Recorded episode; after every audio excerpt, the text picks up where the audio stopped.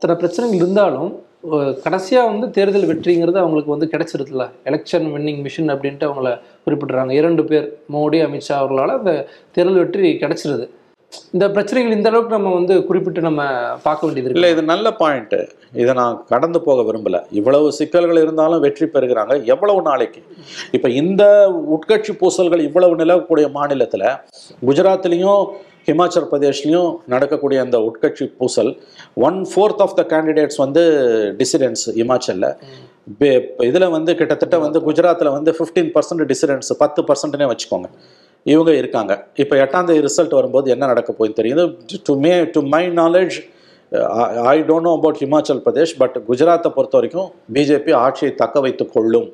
BJP தப்பி பழைந்த numbers குறைஞ்சாலும் BJP ஆட்சியை தக்க வைத்துக் கொள்ளும். ஏன்னா பிஜேபிக்கு எதிரான ஓட்டு ரெண்டா உடையுது பேரதிசயம் நிகழ்ந்தால் ஒழிய அங்கு குஜராத்தில் ஆட்சி மாற்றம் ஏற்படுவதற்கு வாய்ப்பில்லை. குஜராத்தில் பிஜேபி ஆட்சியை இந்த முறை தக்க வைத்துக் கொள்ளும் என்று நான் நம்புகிறேன். அதே மாதிரி அடுத்த ஆண்டு நடக்கக்கூடிய கர்நாடகால கர்நாடகாவில் காங்கிரஸுக்கு நல்ல வாய்ப்பு இருக்குது பட் உறுதியாக சொல்ல முடியாது. அதற்கு பிறகு அடுத்த ஆண்டு இறுதியில் நடக்கக்கூடிய மத்திய பிரதேஷ் சத்தீஸ்கர் ராஜஸ்தான். தேர்தலில் என்ன நடக்கும் நமக்கு தெரியாது. தெலுங்கானாவில் என்ன நடக்கும் தெரியாது. அதாவது இவ்வளவு பிரச்சனைகள் இருந்தாலும் இதுவரை மோடி ஜெயிச்ச மாதிரி இனிமே ஜெயிக்க முடியுமானா அது அதெல்லாம் அப்படி நீங்கள் வந்து அவர் எப்போ பா மோடி வந்து கால காலம் இருக்கிற வரைக்கும் கர்ப்பகோடி காலத்துக்கும் மோடி தான் பிரதம மந்திரி பிஜேபி தான் இந்தியா வாழக்கூடிய ஒரே கட்சியெல்லாம் நீங்கள் நினைப்பீர்களே ஆனால் நீங்கள் மிகப்பெரிய தவறை செய்கிறீர்கள் என்ற அர்த்தம். வீழ்த்த முடியாத சக்தி அல்ல மோடி. எதிர்க்கட்சிகளிடையே உள்ள ஒற்றுமையின்மையும் பெரும்பான்மை வாக்காளர்கள் வட இந்தியாவில் குறிப்பாக பெரும்பான்மை மதவெறிக்கு ஆளானவர்களாக இருக்கிற காரணத்தால் மெஜாரிட்டேரியனிசம்னு அதை சொல்லுவாங்க ஆங்கிலத்தில் சொல்லணும் பெரும்பான்மை வாதம் மதவெறியை கூட எடுத்துருங்க. பெரும்பான்மை வாதத்திற்கு பலியானவர்களாக வாக்காளர்கள் இருப்பதால் எதிர்க்கட்சிகள் சிதறுண்டு கிடப்பதால் அவர்கள் திரும்ப திரும்ப இந்த வெற்றியை அடைகிறார்கள். ஆனால் நிச்சயமாக பார்லிமெண்ட் எலெக்ஷனில் இருபத்தி நாலுல வந்து பத்தொம்போதில் இருந்த வெற்றி அவர்களுக்கு வர சாத்தியமே இல்லை. ஏன்னா இருபத்தி நாலு கட்சிகளை கூட்டணி சேர்ந்து தான் மோடி வெற்றி பெற்றார். இன்னைக்கு அதில் பிரதான கட்சிகளாக இருக்கக்கூடிய சிவசேனா பிஜேபியோட இல்லை. அகாலிதளம் பிஜேபியோட இல்லை. பிஜேபி ஆண்ட கா தொடங்கின எண்பதுலேருந்து அவங்களோட உறுதியான என்ன ஒரே கட்சி அக்காலிதளம் அவங்க இல்லை. Janata Dal secular Janata Dal united sorry Janata Dal united நிதிஷ்குமாரோட கட்சி அவங்களோட இல்லை. அதிமுக என்ன மாதிரியான பலவீனமான நிலைமையில இருக்கு பிஜேபிக்கும் அதிமுகவுமான உறவு என்னன்றது நமக்கு தெரியும். அப்ப ரெண்டாயிரத்தி பத்தொன்பதுல அவங்க கூட நின்ன இந்த நாலு கட்சிகள் மூணு கட்சிகள் டோட்டலா இல்ல நாலாவது கட்சி பலவீனமா இருக்கு. எப்படி அவங்க ஜெயிக்க முடியும்? பிளஸ் இந்த டிசிடென்ட்ஸ் இருக்காங்க. ஆகவே இந்த பழைய மெஜாரிட்டி எல்லாம் வர்றதுக்கு வாய்ப்பே கிடையாது. அதாவது எலெக்ஷன் வின்னிங் மிஷினரின்றதை நான் ஒத்துக்கிறேன் நீங்க சொன்னது. ஆனா இந்த டிசிடென்ட்ஸால இந்த அதிருப்தியாளர்களால எந்த பாதிப்பும் வராது. தொடர்ந்து அவங்க எலெக்ஷன் வின்னிங் மிஷினாவே இருப்பாங்க. நீங்க நினைத்தீர்கள் என்றால் ஐம் சாரி அது தவறான கருத்து. இந்த நிலை தொடர்ந்தால் ஏன்னா இந்த நான் சொன்னது ஒரு பானை சோத்துக்கு ஒரு சோறு பதம். ஆறு ஏழு மாநிலங்கள்ல வலுவான பிரச்சனை உள்கட்சி பிரச்சனை பிஜேபிக்கு இருக்குது. அது வந்து கண்டிப்பாக பார்லிமெண்ட்டில் வந்து அசம்பிளியில் கூட தப்பி போயிடலாம் குஜராத் இமாச்சல் பிரதேஷில். பட் பார்லிமெண்ட் எலெக்ஷனில் கண்டிப்பாக அவங்க இதுக்கான ஒரு விலையை கொடுப்பாங்க. அவ்வளோ சுலபமாக பார்லிமெண்ட் எலெக்ஷனில் இந்த அதிருப்தியாளர்களை டிசிடென்ட்ஸை வைத்து கொண்டு ஒரே ஒரு மனிதனை மட்டுமே நம்பிக்கொண்டு அவங்களால வந்து வெற்றி பெறுவது என்பதெல்லாம் அவ்வளவு சாத்தியம் இல்லை என்பதுதான் என்னுடைய கருத்து. ஆகவே அந்த பழைய வெற்றி என்பது சாத்தியம் இல்லாதது. எலெக்ஷன் வின்னிங் மிஷினரின்றது ஒரு டெம்பரரி ஃபினாமின தாங்க. ஒருத்தன் வந்து எலெக்ஷனில் வந்து தொடர்ந்து ஜெயிச்சுக்கிட்டே இருக்க முடியாது. மோடி இதை சொன்னார்.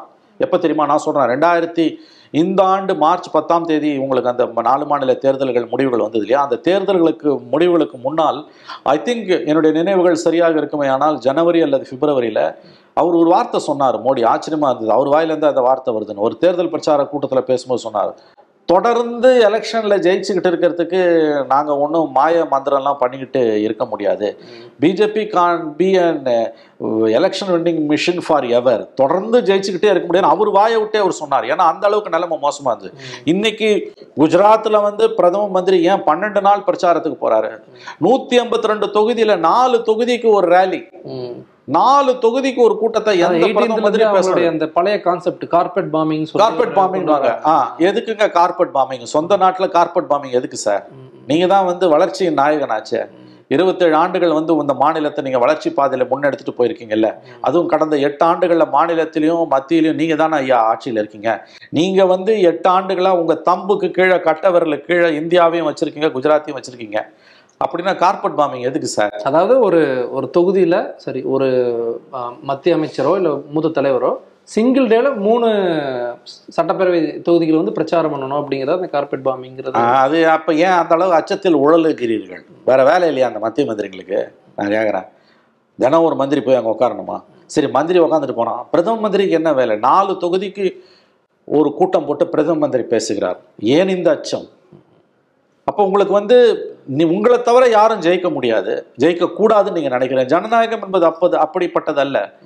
தோல்வியும் வெற்றும் மாறி மாறி தான் வரும். இன்னைக்கு நீங்கள் இருபத்தேழு வருஷம் இருந்திருக்கீங்க. அறுபது ஆண்டுகள் நூறு ஆண்டுகள் இருந்த ஆட்சியாளர்கள்லாம் இருந்திருக்காங்க. மண்ணோடு மண்ணாக மக்கி போயிருக்கிறார்கள். முப்பது ஆண்டுகள் இந்தியாவை காங்கிரஸ் ஆண்டுது. இன்னைக்கு என்ன நிலைமை?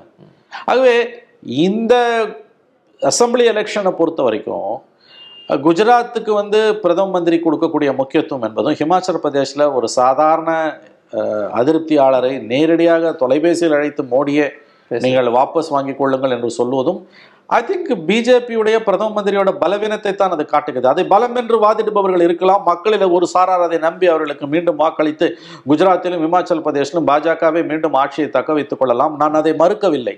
ஆனால் பிரதம மந்திரி ஒரு அதிருப்தியாளரிடம் பேசுவது என்பது பிரதம மந்திரியின் பலவீனத்தை தான் காட்டுகிறது. இதுதான் இப்ப நிலைமைன்னா பார்லிமெண்ட் எலெக்ஷன்ல இந்தியா பூரா இருக்கக்கூடிய தொகுதிகளில் என்ன நிலைமை? ஒண்ணு மறந்துடாதீங்க. பவர்ல இருந்துகிட்டு அதுவும் ஓராண்டு ஒரு முறை இல்லை இரண்டு முறை பவர்ல இருந்துட்டு மூணாவது முறை எலெக்ஷன் நோக்கி போகும்பொழுது ஏகப்பட்ட அதிருப்தியாளர்கள் உள்ள இருப்பாங்க. எல்லா நேரத்திலையும் ஒரே கட்சியோ ஒரே தலைவரோ வெற்றி பெற்று கொண்டே இருப்பார்கள் என்று நான் நம்ப மாட்டேன்.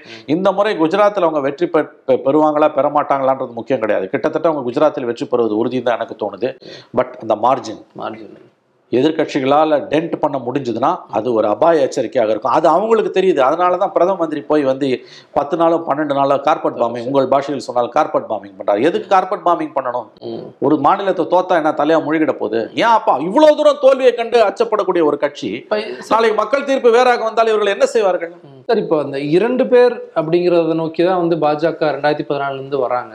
கூட வந்து மாநிலத்துக்கு ஏற்ற மாதிரி தலைவர்கள். இல்லைன்னா அந்த பிரச்சனைகளை தீ தீர்த்து வைக்கிறதுக்காக சில தலைவர்களை உருவாக்கி வச்சிருக்கலாமோ? இத்தனை ஆண்டுகளுக்கு அப்புறம் அது வந்து அது வந்து தெரியுதுல்ல அதை செய்ய மாட்டாங்க. ஏன்னா இந்த தவறு அந்த காரியத்தை வந்து இந்திய அரசியல்ல அந்த வழியை காமிச்சிட்டு போனது இந்திரா காந்தி. அதாவது வந்து மாநிலங்கள்ல வந்து வலுவான தலைவர்கள் உருவானா அப்படியே அங்கேருந்து அவங்கள தூக்கி மத்தியில வந்து அமைச்சர் ஆக்கிறது இல்ல இன்னொரு மாநிலத்துல வந்து கவர்னர் ஆக்கிடுறது. ம். ஒரு லெவலுக்கு மேல அவங்கள வளர விடுறதில்ல. ஏன்னா நான் தனக்கு வந்து தேசிய அளவில் அவன் போட்டியா வந்துருவான்ற அச்சம் வந்து பிரதம மந்திரியாக இருந்தவர்கள் எல்லோருக்குமே இருந்திருக்கு. அதுக்கு கிளாசிக் கேஸ் வந்து இந்திரா காந்தி. வாஜ்பாய்க்கு வந்து அந்த பிரச்சனை இல்லை. ஏன்னா அவர் வந்து ஆண்டது வந்து கூட்டணி கட்சிகளோட தான் ஆண்டாரு. அவர் இருந்த வரைக்கும் அவருக்கு சேலஞ்சரா இருந்த ஒரே ஆள் அத்வானி. ஆனா ஒரு கட்டத்துக்கு மேல அத்வானியால வளர முடியாதுன்றது வாஜ்பாய்க்கு நல்லா தெரிஞ்சதால வாஜ்பாய் ஆண்ட அந்த ஆறு ஆண்டுகளும் தொண்ணூத்தி எட்டு பிப்ரவரிலேருந்து தொண்ணூத்தொன்பது ஏப்ரல் அகைன் தொண்ணூத்தொன்பது செப்டம்பர்லேருந்து தொண்ணூத்தி நாலு ஜனவரி. செப்டம்பர் வரைக்கும் போயிருக்கோம். அவங்கள ஆமா அவங்களே நாலு மாசம் முன்னால எலெக்ஷன் வச்சுக்கிட்டு மே மாசம் தோத்து வீட்டுக்கு போனாங்க. அந்த காலகட்டத்தில் அவர் தனக்கு வந்து சேலஞ்சர்ஸ் இல்லைன்றதை தெளிவாக புரிஞ்சுக்கிட்டாரு. அதனால மாநிலங்களில் இருக்கக்கூடிய பவர்ஃபுல் லீடர்ஸை வந்து அவர் டிஸ்டர்ப் பண்ணல. சிவராஜ் சிங் சௌஹானையோ வசுந்தரா ராஜே சிந்தியாவையோ உமா பாரதியோ அல்லது வந்து இமாச்சல் பிரதேஷ்ல இந்த தலைவர்களையோ அவர் டிஸ்டர்பே பண்ணல அவர். வேற மோடிக்கு வந்து ரெண்டு பிரச்சனை இருக்குது. ஒன்று அவர் அத்வானியை எப்படி நடத்தினாருன்றது அவருக்கு தெரியும். அத்வானிக்கு தான் பண்ணது தனக்கு நாளைக்கு திரும்புன்றதும் மோடிக்கு நல்லா தெரியும். வலுவான தலைவர்களை நம்ம வளர்த்தோம்னா நாளைக்கு தனக்கு என்ன வந்து அரசியல் ரீதியாக தன்னுடைய எதிர்காலம் என்ன என்பது நன்றாக தெரியும். அதனால தான் அவர் எல்லா சீனியர்ஸையும் ஒழிச்சார். காலத்தின் கோலம் அல்லது வந்து இயற்கையின் அருட்கொடையாக இருக்கலாம். அவருடைய நல்ல நேரம் அருண் ஜேட்லி ஜசோ இவங்க சுஷ்மா ஸ்வராஜ் இவங்கெல்லாம் இறந்து போனாங்க. யஷ்வந்த் சின்ஹா இப்போ வேற கட்சிக்கு போனார். ஜஸ்வந்த் சிங் க- ஓரம் கட்டப்பட்டார். அத்வானி ஓரம் கட்டப்பட்டார். ஆகவே சீனியர்ஸ் எல்லாருமே வைப்ட் அவுட் ராஜ்நாத் சிங்கை மட்டும் உள்ள வச்சுக்கிட்டாரு. ஆகவே சீனியர்ஸை தானாகவே சீனியர்ஸ் வந்து காணாமல் போனாங்க. கட்கரி இருக்காரு. கட்கரி இருக்காரு கண்ட்ரோல்டா இருக்காரு. கட்கரி மீது ஒரு கண் எப்போ இருந்துகிட்டு தான் இருக்குது. வாஜ்பாய் காலத்தில் இருந்தவங்கன்னா இவங்க ரெண்டு பேர் தான் வேற யாரும் கிடையாது. ராஜ்நாத் சிங்கும் கட்கரியும் ரவிசங்கர் பிரசாதும் ஓரம் கட்டியாச்சு. மாநிலங்கள்ல அந்த தலைவர்கள் வளர்ந்து வருவதை அவங்க விரும்பல. அதுக்கு சரியான உதாரணம் ஃபட்னாவிஸை வந்து சிஎம் ஆக்காம டெப்டி சிஎம் ஆக்குனது. ஹோம் மினிஸ்ட்ரிக்கு ஹோம் டிபார்ட்மெண்ட்டையும் ஃபைனான்ஸையும் கொடுத்துருக்காங்க பட் அங்கே சிஎம் இல்லை அவர். மனோகர் பரிக்கருக்கு என்ன கதை நடந்ததுன்னு தெரியும். மோடிக்கு போட்டியாளர்களாக வரக்கூடியவர்கள் அனைவரும் கடந்த எட்டு ஆண்டுகளில் ஏதாவது ஒரு விதத்தில் பாஜகவிற்குள் ஓரங்கட்டப்பட்டு அரசியல் ரீதியாக நசுக்கப்பட்டிருக்கிறார்கள். அவங்க நினைச்சா கூட நேஷனல் பாலிடிக்ஸ்க்கு ஜம்ப் பண்ணி வர முடியாது. யோகி ஆதித்யநாத் அந்த மாதிரி வர முடியாது. Shivraj Singh Chouhan old hand Pragya Thakur. அந்த அம்மையார் சொல்லுகிறார் மத்திய பிரதேசில் வந்து கடன் வாங்கி விட்டு பெண்களால் ஊரக பகுதிகளில் கடன் வாங்கி விட்டு கடனை திருப்ப கொடுக்க முடியாம பெண்களை வந்து தங்களுடைய தாங்கள் பெற்ற பெண் குழந்தைகளை விற்று கொண்டிருக்கிறார்கள். சொல்றது யாரு? பிஜேபி எம்பி இதுதான் பிஜேபி ஆளக்கூடிய மாநிலங்களின் லட்சணம் நிர்வாகத்தின் லட்சணம். துரதிருஷ்டவசமாக ஊடகங்கள் தேசிய ஊடகங்கள் வெண்சாமரம் வீசுவதால் இந்த விஷயம் வெளியில் வராமல் இருக்கிறது. ஆகவே இந்த இந்த அதிருப்தியும் அதிருப்தினா கட்சிக்குள்ள இருக்க அதிருப்தி மட்டும் இல்லை. நிர்வாகத்துக்குள்ளேயும் ஒரு அதிருப்தி இருந்துட்டு தான் இருக்கு. அதை பேச வேண்டிய அளவுக்கு ஊடகங்கள் பேசல. எலெக்ஷன் வின்னிங் மிஷினரின்றது வந்து ஒரு மித்து ஜீவா. அதை வந்து அதை வந்து எல்லோரையுமே அவர்கள் இன்க்ளூடிங் பிஜேபியை கடுமையாக எதிர்க்கக்கூடியவர்களையும் அவர்கள் நம்ப வைத்திருக்கிறார்கள். மாநிலங்கள்ல தலைவர்கள் தேவையில்லைன்னு சொல்லி இவ்வளவு நாள் டிராவல் பண்ணவங்களுக்கு இப்ப அந்த பிரச்சனை வந்து இல்ல இந்த பிரச்சனை எவ்வளவு வந்தாலும் மாநிலங்கள் இல்ல இல்ல மாநிலங்கள்ல வலுவான தலைவர்கள் உருவாவதை இனிமேல் ஒருபோதும் அவர்கள் அனுமதிக்க மாட்டார்கள். பிரச்சனை எவ்வளவு வந்ததுனாலும் மத்தியில் இருக்கக்கூடிய தலைவர்கள் மோடியோ அமித்ஷாவோ அல்லது நட்டாவோ நட்டா கூட வேஸ்ட் இவங்க ரெண்டு பேரும் தான் மோடியும் அமித்ஷாவும் தான் தலையிட்டு அந்த பிரச்சனையை தீர்த்து வைப்பாங்க. இதனால வந்து கட்சி பலவீனம் அடையுதுன்னா அடைஞ்சிட்டு போட்டும்.